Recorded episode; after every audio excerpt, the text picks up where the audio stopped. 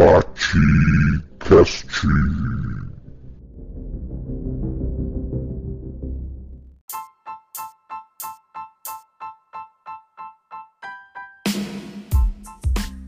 Olá, Podosfera! Estamos começando o primeiro episódio do BATCAST. Eu sou o professor Viaro e queria primeiramente agradecer as mensagens de apoio, os compartilhamentos feitos todos a partir do lançamento do trailer desse programa na última madrugada.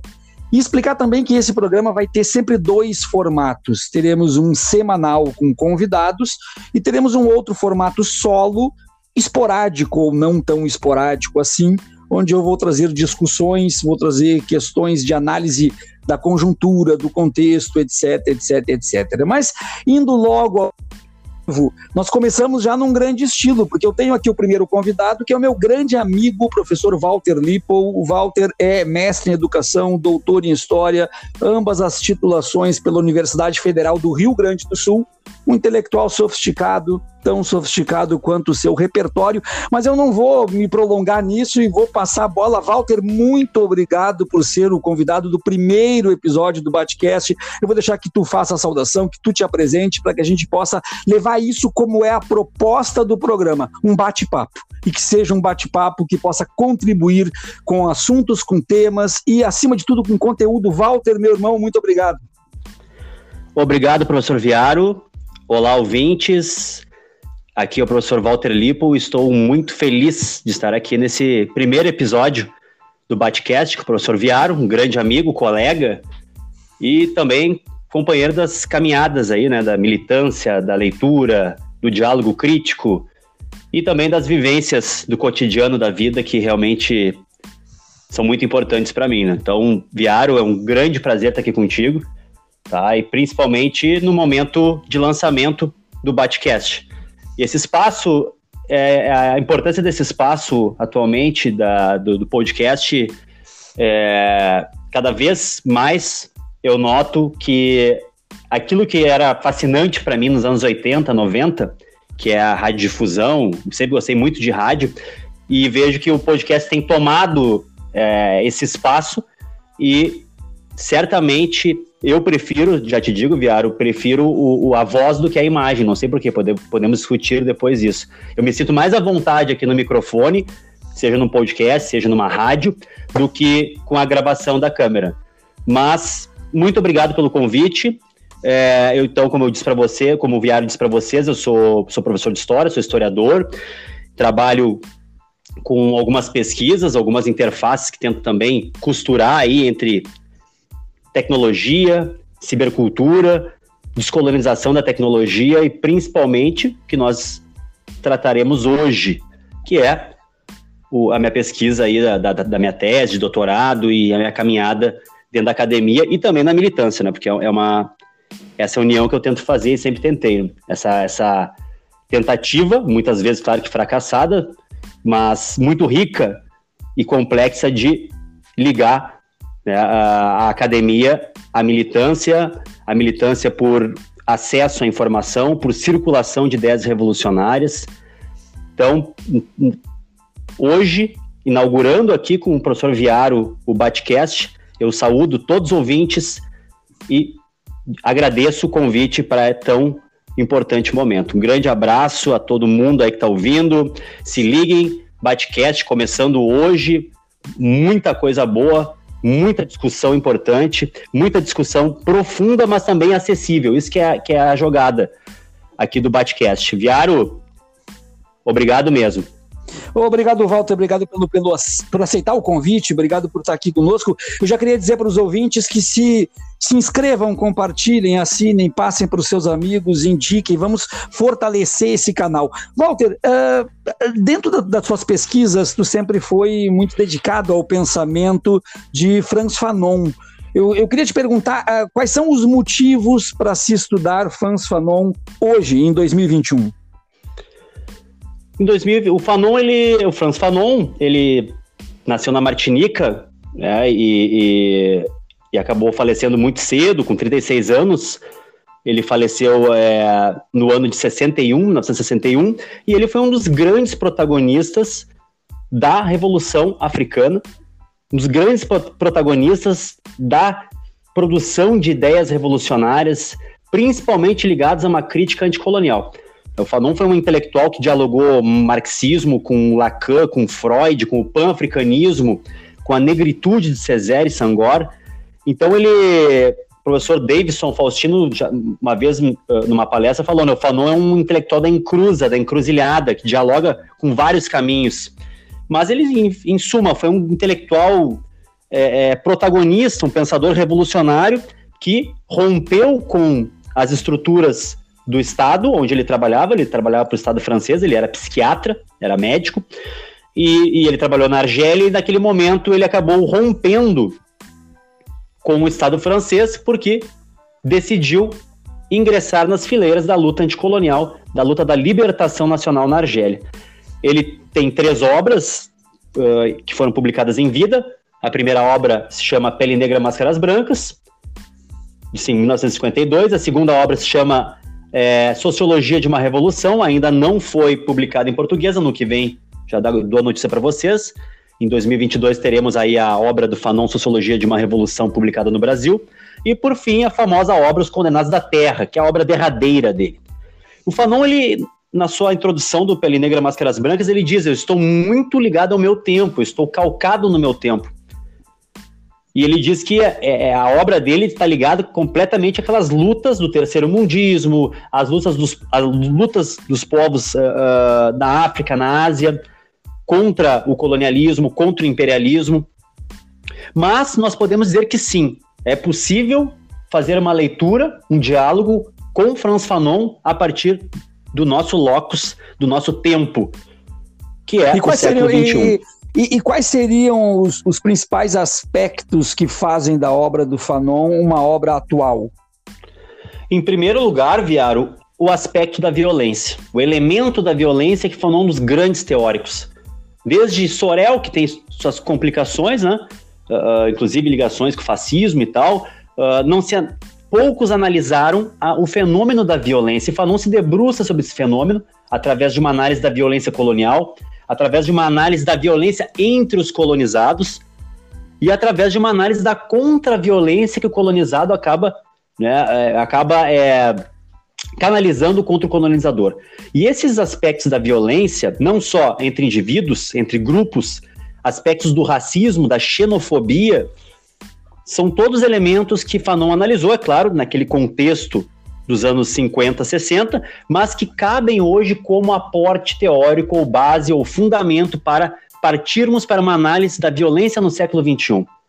Essa violência que ela se plasma, né, em termos não só da própria carne, ou seja, um dos grandes fanonistas, digamos assim, ou pelo menos que tem a base de Fanon, que é o Achille Mbembe, que vai trazer o termo, a noção, o conceito de necropolítica, que é uma subversão do termo biopolítica em Foucault, com essa perpassando as leituras de Fanon sobre violência colonial, essa violência nos países do sul do mundo, essa violência do eu para com a alteridade, para com o outro, são fenômenos que Fanon estudou na situação colonial, mas que parece que se reproduzem ainda no século XXI.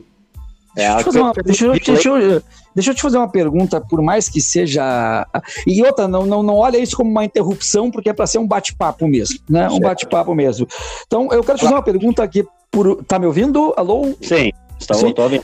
Tá, uma pergunta que, por mais que ela seja polêmica, eu acredito que ela deva ser feita, tá? No que diz respeito à postura de enfrentamento entre Luther King e Malcolm X, de que lado tá Fanon? Fanon tá do lado do Malcolm, né? Porque se nós vermos que o Malcolm traz aquela frase, né? Chega de dar a outra face, como o cristianismo sempre pregou, né? Tomou um tapa numa face do rosto, daí a outra face. Malcolm diz não dê outra face. Defesa, autodefesa. Malcolm X e Frantz Fanon são um dos principais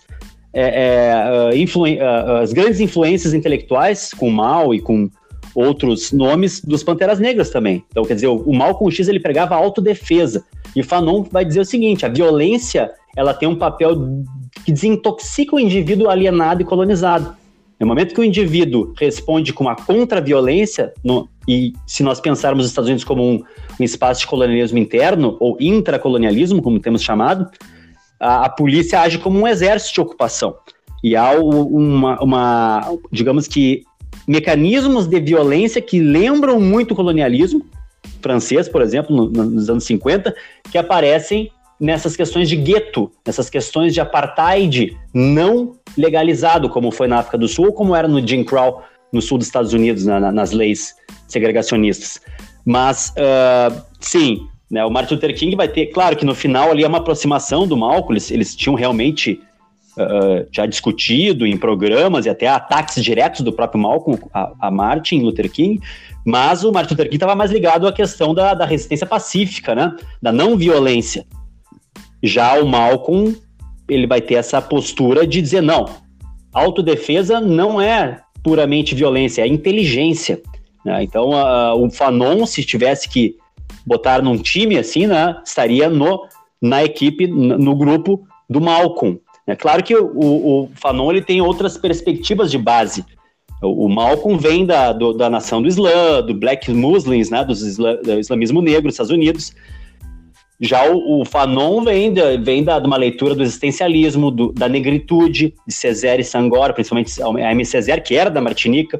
Ele dialoga com Sartre criticamente, com Simone de Beauvoir, apesar de muitas vezes não citar Simone, né? Uma das grandes críticas feministas ao Fanon é essa, né? A base do Pele Negra, Máscaras Brancas é Simone de Beauvoir, é o segundo sexo, ao momento que ele diz que o branco cria o negro, né? Não se nasce negro, torna-se negro. O colonizador que cria o colonizado, é o branco que cria o índio, que cria essa categoria colonial. Mas, no entanto, ele não cita a Simone. Inclusive, eram amigos pessoais, né? Ele, o Sartre e Simone. Então, é nesse sentido que ele estaria do lado do Malcolm, né? Nessa questão do uso da violência. Mas, claro, as bases de onde eles partiram, como eu disse, são bem diferentes. Apesar do Malcolm, no fim da sua vida, já estar dentro de um diálogo com o terceiro mundismo, desculpem. Inclusive encontrando o Fidel no Hotel Teresa, famoso encontro. Talvez por isso que a CIA, a FBI e a própria Nação do Islã tenham se juntado para matar o Malcolm, né? Sei que é polêmico o que eu estou dizendo aqui, mas é isso aí mesmo. Não, mas com certeza. Eu quero trazer algumas questões mais polêmicas ainda, eu quero esquentar a temperatura do debate aqui e trazer algumas questões até voltadas para algumas perguntas que fazem com frequência para a gente na academia e que eu te confesso que são perguntas que eu não gosto, mas aqui eu vou fazer o papel do advogado do diabo. Então, aquela famosa pergunta que fazem para mim com muita frequência, por que tu começou a pesquisar a escravidão, por que tu começou a pesquisar Zumbi dos Palmares? Então isso aí, às vezes eu fico até inclusive incomodado quando eu participo de algum congresso, de algum simpósio na universidade, e aí depois que tu faz toda uma apresentação da tua pesquisa, a pergunta que fazem para ti é por que tu estuda a escravidão, por que tu tem Valeu Zumbi tatuado no braço. E aí eu quero trazer essa pergunta para ti, mas de um jeito um pouco diferente. Eu quero fazer essa pergunta para ti, mas com uma abordagem um pouco diferente. Também existe uma ideia, sempre que a gente traz algum acadêmico para o debate, e é uma ideia, eu diria até justa que seja assim, de que esse acadêmico é alguém que conviveu apenas dentro dos diretórios acadêmicos, dentro de gabinetes, que nunca botou o pé na periferia, que nunca botou o pé no barro, como a gente fala, e que está trabalhando apenas em cima de teoria. Partindo desse ponto, eu queria então que tu falasse um pouco, brevemente, da tua história de vida no que diz respeito a isso que eu falei, a convivência com a periferia, a convivência com a cultura periférica, e, na sequência, como que Fanon chegou na tua vida. Olha, tive muita influência na questão do hip hop, né? Desde 93, na verdade no ano de 93 foi um ano chave, que um amigo meu chamado Cláudio, lá eu morava em Alegrete, ele comprou um vinil do Racionais MCs. E eu já gostava de punk rock, hardcore, já tinha esse contato com, digamos, uma cultura do punk, do hardcore, uma cultura crítica. E aí ele comprou o disco do Racionais, Raio-X do Brasil, até eu me lembro muito bem, ele disse, né, pô, comprei um disco aqui, é o tal de rap, né, os caras falam, recitam em cima de uma base. E a gente foi lá pra casa dele, ele botou o vinil e começou, né, o fim de semana no parque. E aquilo ali entrou no meu ouvido, como o próprio Mano Brown diz, né, entrou no meu ouvido e me capturou, porque que Brasil é esse, né, eu como branco, que Brasil é esse que o rap tá mostrando? Eu sabia que ele existia, mas não conhecia. E aí o rap veio e me trouxe um Brasil que, para quem tá dentro da branquitude, como eu, simplesmente estava cego ou não queria ver. As contradições sociais, o racismo, sim, a violência policial, a questão da droga. Então isso foi muito importante. Depois, na faculdade, eu tive a sorte de estar na faculdade chamada FAPA, Faculdade Porto Alegrense, onde tínhamos professores engajados em trabalhar a história da África. A professora Marise, que fez a gente ler Joseph Kizerbo, no primeiro semestre. Naquele ano de 98, que eu ingressei na FAPA, teve o lançamento de uma revista rosa, famosa da FAPA, era uma revista de artigos científicos só sobre África, eu fui no lançamento, então eu tive palestras com muitos professores que falaram de não só da história africana, mas também da geografia africana, e depois, ao longo do curso, isso foi muito forte. Então essa influência do rap, essa influência da própria faculdade, professores.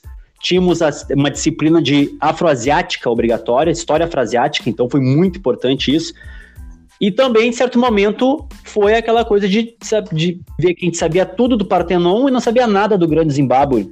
Então, ao mesmo tempo que tínhamos as disciplinas obrigatórias, nós tínhamos a história geral da África, da Unesco, completa na biblioteca da FAPA. Na biblioteca da FAPA tinha Ibn Khaldun, o Al-Muqaddimah, né, do historiador Ibn Khaldun, magrebino norte-africano do século XIV, tinha os prolegômenos na biblioteca. Então era uma biblioteca com muita bibliografia sobre a história da África, tínhamos muitas palestras, isso me influenciou diretamente. E quando eu saía e via na URGS, por exemplo, que a disciplina era eletiva. Então isso começou a me trazer um grande problema. Como eu vou ensinar a história da África? Como eu vou ensinar a história da Ásia? Como eu vou ensinar a história indígena, que é uma vergonha nacional?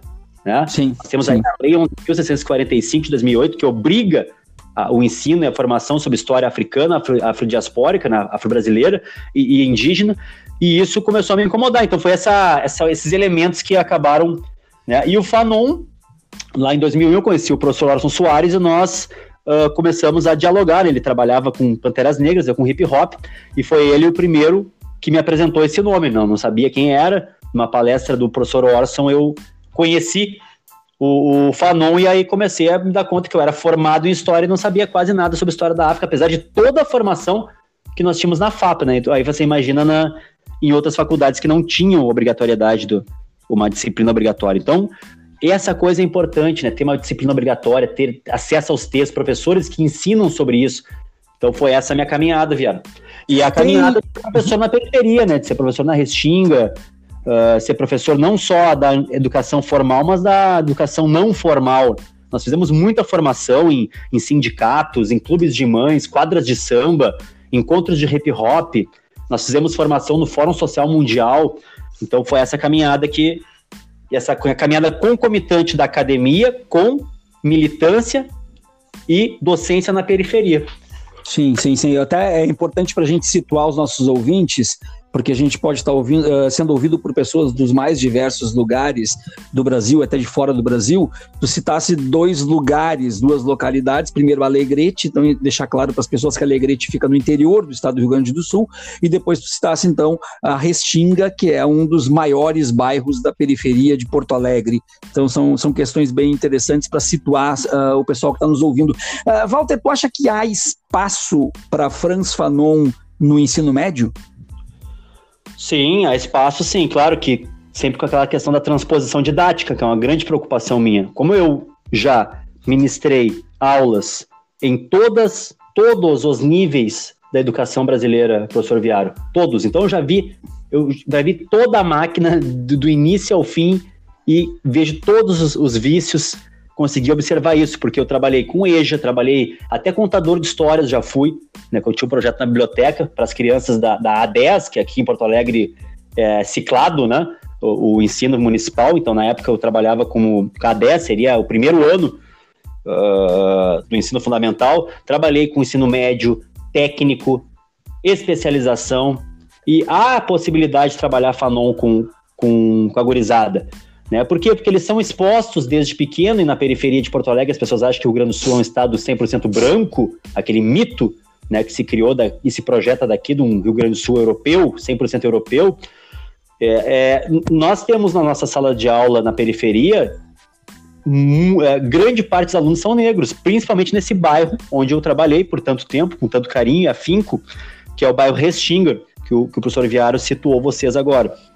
Então, trabalhar com a questão da... Eu trabalhei com eles, né? Usando hip-hop, usando música, usando propagandas da época, novelas, para ver a questão da estética, né? A branquitude, a estética da despersonalização, o que Fanon chama de epidermização, ou seja, essa internalização do racismo na própria vítima do racismo. A questão da estética, da beleza dos alunos, das alunas, que não se aceitavam muitas vezes, que inclusive muitas vezes atacavam uns aos outros, né? A questão do cabelo, a questão do nariz. Então, Fanon aparecia como uma crítica, né, a essa despersonalização. Claro, sempre com uma transposição didática. Não vai chegar na aula falando, o Fanon era um hegeliano e trabalhava com estética. Não, nós pegávamos uma propaganda, né, uma peça publicitária, e aí víamos, né, a questão dos brinquedos, a gente analisou muito, e eu fiz isso tanto na formação de professores quanto na sala de aula. Eu peguei principalmente C20 e C30, né, que seria o oitavo e o nono ano. Ali o pessoal, a gurizada, já curtia rap, funk, né, então já tinha um mergulho na cultura pop, na publicidade, nos videogames. Então isso facilitava um diálogo, e eu, como tenho essa facilidade também, mergulho nessa cultura pop, eu sempre gostei de fazer isso também, não só por questões pessoais, mas porque também me facilitava o diálogo na sala de aula com a gurizada mais nova. A questão da violência, muito, né, na aula a gente analisou muito isso, porque quantos cinemas tem aqui na Restinga, quantos teatros, quantos shoppings, quantos espaços, quantas bibliotecas. E aí aquela coisa, né, nenhuma, professor, muito pouco, nenhum cinema. E aí eu perguntava, né, quantas birosca, quantos botecos com cachaça, quantas bocas de fumo, de pó, de crack. E a gurizada, isso tem de monte, senhor. E aí começava um diálogo. Eu começava a minha aula com Malcolm X na Restinga, sempre comecei. Eu trazia a história do Malcolm para eles. Fanon, ele aparecia mais como diluído no meu método, no meu conteúdo. Agora, o nome dele aparecia muito pouco, o que aparecia mais era o próprio Malcolm. A história, né, de um jovem negro que primeiro, né, não se aceita como o seu corpo, o seu cabelo, e aí entra naquele processo de despersonalização, depois vai para a vida louca, como eu chamava na aula, né? O Malcolm foi vida louca, foi ladrão, foi um 5-7, se viciou em cocaína, né? E aí depois todo o processo dele de libertação na prisão com a Nação do Islã, depois toda a caminhada dele. E o que eu mais gostava de falar na aula pra gurizada era isso, né? Tipo, o Malcolm, quando tava na sala de aula, eu sempre contava esse caso da autobiografia do Malcolm, né, com o Alex Haley, que o Malcolm, o professor pergunta, um professor branco, Malcolm, o que tu quer ser quando crescer? Que profissão quer seguir? O Malcolm, eu quero ser advogado, professor. E o professor branco falou, não, advogado tu não pode ser, porque tu não pode ser marceneiro, mas eu não quero ser marceneiro, eu quero ser advogado. Daí o professor lança essa pérola, mas Jesus era um marceneiro, Malcolm. Aqui tá essa coisa que ronda até hoje a escola no Brasil, né? Essa divisão entre o homo faber e o homo sapiens. Uns nasceram para pegar no pesado, meter a mão na massa, e outros para pensar. Isso é uma coisa que vem desde da teoria escravista do Aristóteles, passou pelo escravismo brasileiro, pelo taylorismo, e está na escola brasileira. Então, nesse sentido, Malcolm e Fanon aparecem nas aulas, né? Sim. Me diz uma coisa, Walter. Eu vou com muita frequência ao Rio de Janeiro, tu sabe disso, né? A minha namorada mora no Rio de Janeiro. E quando eu vou ao Rio de Janeiro, eu sempre me deparo com algumas situações de espanto no que diz respeito à diferença em relação ao Rio Grande do Sul, no que diz respeito à negritude e, sobretudo, à ocupação de espaços na sociedade pela população negra. Não toda essa forma, dizendo que não existe racismo no Rio de Janeiro, não me entendam os ouvintes de uma forma errada, eu não enlouqueci ainda, mas a gente percebe uma diferença muito grande em relação ao Rio Grande do Sul. Eu queria te perguntar o seguinte, é mito, é impressão nossa, ou é fato que é mais difícil tratar destes temas aqui no Rio Grande do Sul? Eu, como branco, claro que sempre a branquitude tem esses pontos, né, que eu chamo pontos cegos, que às vezes tem que ter muito cuidado quando tu é pesquisador e trabalha com fenômenos ligados à violência, ao racismo, ou relações étnico-raciais na educação, ou enfim. Mas eu, como um branco sul-riograndense aqui, nascido aqui no Rio Grande do Sul, que também voa muito ao Rio de Janeiro, meu pai mora em Niterói há muito tempo, morou no Rio também, eu observo o seguinte, me parece, né, que no Rio de Janeiro o negro não é o outro, né? Aqui no Rio Grande do Sul parece que há essa questão.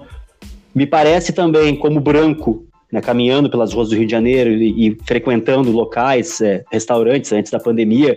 Eu fui a última vez, foi em 2019, a última vez que foi ao Rio de Janeiro. Me parece que o que eu vejo era, primeiro, a população negra consumindo nos shoppings, né, nas lojas, etc. E aqui no Rio Grande do Sul já vejo um fenômeno diferente. Eu vejo que grande parte da população negra num shopping, por exemplo, está trabalhando, né? Está atrás do balcão, está na cozinha, e quem consome, em geral, são brancos. Então, esse fenômeno eu notei muito, né? Já também fui viajar para o Rio de Janeiro e tive relato de pessoas que foram para lá e que amigos, conhecidos, enfim, né, que me relataram, amigos negros que se sentiam bem no Rio de Janeiro, não se sentiam o outro. Esse fenômeno foi que eu ouvi o relato, que eu observei. Então, essas questões que me parece que a cultura negra aqui no Rio Grande do Sul é forte. O Rio Grande do Sul é o estado mais afro-religioso do Brasil, como vocês muitas vezes é chocante para as pessoas, é verdade. Aqui nós temos uma religião chamada Batuque, Nação, uma religião que foi criada aqui, e tem muita umbanda, tem quimbanda, linha cruzada. E só que parece que no Rio de Janeiro é esse fenômeno de sentir-se bem para quem é negro. Então foram relatos de pessoas negras que foram ao Rio de Janeiro, aqui do Rio Grande do Sul, e que me falaram isso, lá eu me sinto em casa, digamos assim. Foi como, por exemplo, eu tive em Lisboa. Em Lisboa eu já vi brancos falando que no Portugal não tem racismo, não é verdade. Xenofobia é indiscutível, que tem muita xenofobia, mas assim, ó, não é que não tenha racismo em Lisboa, em Portugal, é que é diferente o modo que eu observo como um branco, mais uma vez, sul-rio-grandense. Por exemplo, eu vi cenas no shopping Vasco da Gama, em Lisboa, de um jovem negro com capuz, touca, estava frio aquele dia, com capuz, touca, estava, digamos assim, trajado como do rap, assim, jaqueta, touca, calça, cueca aparecendo e tal, e ninguém estava olhando para ele, ninguém estava segurando sua bolsa, nenhum segurança estava... Talvez seja uma impressão errada de um branco brasileiro na metrópole, sim, na ex-metrópole, sim, mas sim, me pareceu que esse fenômeno era importante de ver. Ninguém estava assustado com ele, porque eu pensei, se esse cara estivesse no shopping Iguatemi, com uma touca e um capuz em cima, caminhando, né, que nem fosse um MC do Wu-Tang Clan, as pessoas, já ia vir em segurança, alguém ia segurar a bolsa, porque esse fenômeno é muito cotidiano aqui, pelo menos no Rio Grande do Sul, e pelo que eu tenho ouvido do resto do Brasil, né? Essa coisa de segurar a bolsa, de ter medo, de atravessar a rua, essa projeção do ser negro sempre como alguém que vai, né, um ladrão, ou que vai te fazer mal, ou que vai te roubar, ou que não deveria estar, aquele corpo negro não deveria estar naquele lugar. Bom, e tu está falando de um jovem, a situação hipotética de um jovem dentro do shopping Iguatemi, porque se for dois já é rolezinho, né?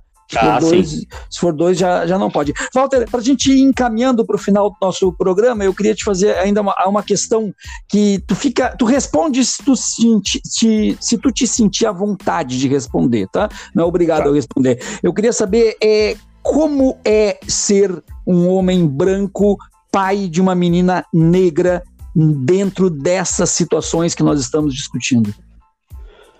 Eu já passei por muitas situações, né, que a minha branquitude foi, digamos assim, colocada, né, à prova. Meus privilégios não mudam, porque isso realmente, para quem é branco, não interessa se for antirracista, não interessa se tu for um grande militante da educação antirracista, a estrutura do racismo, e aí não é uma questão de escolha subjetiva, não é essa visão liberal de racismo que o indivíduo escolhe, não. Ser branco te leva a privilégios concretos de acesso ao mercado de trabalho, de acesso ao mercado do conhecimento, à economia sexual, como falou Wilhelm Reich, e o Fanon mesmo vai analisar essas questões de racismo e sexualidade. Mas eu, como um pai, né, branco de uma criança negra, já passei por situações que eu nunca imaginei, né, e que me doeram muito, assim. Por exemplo, a minha filha chegar em casa e dizer pra mãe dela e pra mim. Ela falou, papai, eu não tenho cabelo de princesa. Isso aí ela tava na creche, tinha 5 anos. Sim. As coleguinhas teriam dito pra ela que ela não teria cabelo de princesa. Daí eu fiz aquela, digamos, imersão afrocêntrica mesmo, né? Peguei e chamei ela pro computador, mostrei a rainha Hatshepsut, mostrei a rainha Nzinga, falei, existem rainhas e princesas negras. Então é aquele momento que até aquelas questões que tu critica, né, da nobreza, caem por terra e tu tem que fazer realmente, né, mostrar figuras de representatividade. A mãe dela foi levá-la na creche uma vez e as crianças perguntaram se era babá, né? Então esse limbo, digamos, que o próprio Charles Mingus, na autobiografia dele, o jazzista, né, que também era um negro de cor clara, light skin, nos Estados Unidos, sofreu esse não lugar, porque lá nos Estados Unidos acho que o fenômeno é diferente, né? Assim que o próprio Bob Marley relatava, né, que ele sofria preconceito dos brancos, obviamente, mas também de negros, né? Era chamado de sem bandeira, negro cor de merda. Então, aqui no Brasil me parece que o fenômeno é diferente. Mas o que eu vi foi o seguinte, antes que eu observava, né, do racismo, do preconceito, até mesmo quando eu fui racista, quando eu, lá com 11 anos, né, reproduzia piadinhas, etc., até o dia que a minha avó, fui contar uma piada racista pra minha avó, com 11 anos por aí de idade, ela me esculachou, a minha falecida avó Delta aí pegou, contei uma piada pra ela, vim dar aula, os coleguinhas falaram, e eu fui lá e falei a piada pra ela, ela me esculachou, falava assim, e eu chorei. Aquilo ali foi um momento, assim, muito importante na minha vida. Então, esses fenômenos da questão da estética, dela dizer que é negra, eu sou negra, né, pai? É, tu é branco, né? Então, esses debates são coisas que perpassaram, assim, a minha caminhada como pai. E, claro, né, as questões da escola foram as mais fortes sempre, né? Então, ser exposto a isso, né, ser exposto diretamente com um filho, com uma filha, aí tu começa a ver de outro modo as coisas, né? Começa a realmente cortar na tua própria carne branca. Claro que os privilégios não somem, não me dão autoridade nem nada, né, sobre essa questão, mas o que me dá foi uma sensibilidade muito além do que a que eu tinha antes, né? Então, não... Para encerrar, Walter, o que Fanon nos diria? Claro que é muito difícil tu ter a certeza disso, né? Mas eu estou perguntando, se eu tenho que perguntar para alguém de Fanon é para ti. Então a bomba vai cair no teu colo. O que Fanon diria se perguntassem para ele qual é o papel da branquitude no combate ao racismo?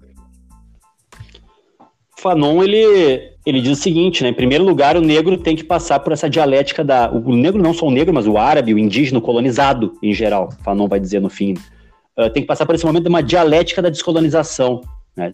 Primeiro, o colonizado mergulha num contramito, tá? Um contramito de si, que combate o mito da superioridade da branquitude. O branco está alienado em sua brancura, diz Fanon, né? Então, o branco tá claro que o branco tem privilégios, o branco tá nas classes dominantes, na burguesia, etc., tem esses códigos raciais de classe, mas, ao mesmo tempo, o Fanon, no fim, não diz, vamos destruir a Europa, vamos deixar a Europa... ele até diz, né, deixemos essa Europa em termos de teoria, em termos de um humanismo completamente mutilado que a burguesia europeia e iluminista produziu. Mas o Fanon, ele diz o seguinte, por nós e pela Europa. Então, o Fanon, ele acredita num humanismo radical que vá brotar dos povos colonizados. Fanon não só traz a questão da violência, traz a questão das burguesias africanas, ele analisa as desventuras da consciência nacional, ele não pôde ver os pós-independências com mais atenção porque morreu em 61, mas ele anunciou uma série de questões sobre as contradições entre classe e raça. Fanon falou de descolonização da tecnologia, a importância dos colonizados aprenderem a tecnologia, descolonizarem e começarem um uso revolucionário da mídia. Então, não só nessas questões da violência. E o Fanon diria o seguinte, né? O Fanon, tem uma parte do Fanon que é sobre os brancos na Argélia e na Revolução Argelina. Inclusive, a minoria francesa na Argélia, está no Sociologia da Revolução, onde ele vai dizer, né, nessa dialética da descolonização, chega um momento que o colonizado diz, todo europeu é um inimigo, todo branco é um inimigo. Só que chega um momento que a própria burguesia africana, ou a burguesia magrebina, no caso do Fanon ali no norte da África, na Argélia, ou a burguesia da África sul-saariana, começa a explorar, e aí o irmão digamos que, explorado pelo próprio irmão. Pô, só aqui, o cara é um africano, tá me explorando. Quem matou Lumumba foram africanos, né, em conluio com forças imperialistas belgas. Então o Fanon, ele diz, chega um momento que tu diz, tem certos brancos, certos franceses que estão lutando, estão sendo torturados pelo exército francês, porque estão na Revolução Argelina.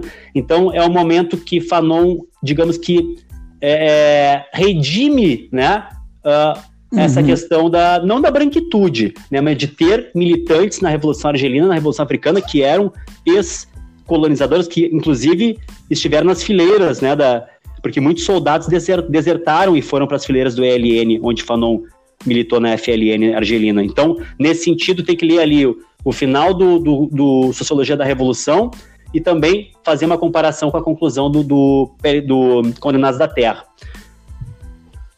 Walter, por qual livro devemos começar a estudar Fanon? Essa é uma grande polêmica, porque o Fanon tem 3 livros e parece que cada grupo, né, o pessoal mais ligado à identidade, Stuart Hall, o Said, pós-coloniais, gostam muito do Pele Negra, Máscaras Brancas. Já o pessoal terceiro-mundista, marxismo terceiro-mundista, geralmente indica o Condenados da Terra. Eu vou indicar o do meio, que é o Sociologia da Revolução, que é o mais desconhecido livro do Fanon, tá? Que para quem não lê em espanhol, né, ele agora, no início do ano que vem, ele sai. E para quem não quer esperar até lá, eu sempre indico que comece, então, pegue aí o Condenados da Terra e faça a sua leitura. Muito obrigado. Sociologia da Revolução é o livro mais importante e o mais desconhecido do Fanon. Mas eu realmente aconselho que comecem pelo fim. Walter, muito obrigado. A gente vai colocar na descrição do episódio os nomes de todos os livros do Fanon e vamos colocar também na descrição do episódio os links para as redes sociais, redes sociais também do Walter. Walter, último minuto aí das considerações finais para o pessoal, por favor. Muito obrigado pelo convite, agradeço aos ouvintes, ao professor Viaro. Fazer uma propaganda aqui, agora dia 25 de setembro lanço meu livro aí, Franz Fanon e a Revolução Argelina. O que eu falei aqui está baseado em outro livro, um capítulo que eu escrevi para o livro do professor José Ribeiro Macedo, Pensamento Africano no Século XX, da Outras Expressões. E agora dia 25 convidar vocês, inclusive você está convidadíssimo, professor Viaro, que é um momento que, uma trajetória que tu acompanhou, que acompanha há muito tempo. Estou realizando esse sonho aí de lançar um livro com base na minha tese, na minha pesquisa, chamado Franz Fanon e a Revolução Argelina, pela editora Ciências Revolucionárias. O livro está pronto, esperando o prefácio aqui do professor Deivison Faustino, a apresentação do professor Rivair e a orelha do João Carvalho. Dia 25, já está em pré-venda, né, no site lá, lançaremos aqui pela internet e, se possível, lançaremos presencialmente lá por outubro, novembro, quando baixar um pouco essa pandemia, se for possível, claro. Muito obrigado, Ricardo, parabéns, sucesso nesse novo momento, nesse novo canal midiático, conta com o meu apoio, fiquem ligados aí que tem muita coisa boa que vai rolar aqui no BATCAST. Grande abraço. Obrigado, Walter. E o Walter já está convidado também para vir falar conosco após o lançamento do livro aqui. Vamos fazer um episódio especial para o lançamento desse livro. Muito obrigado a todos. Assinem, compartilhem. Esse foi o BATCAST. Até uma próxima. Tchau, tchau.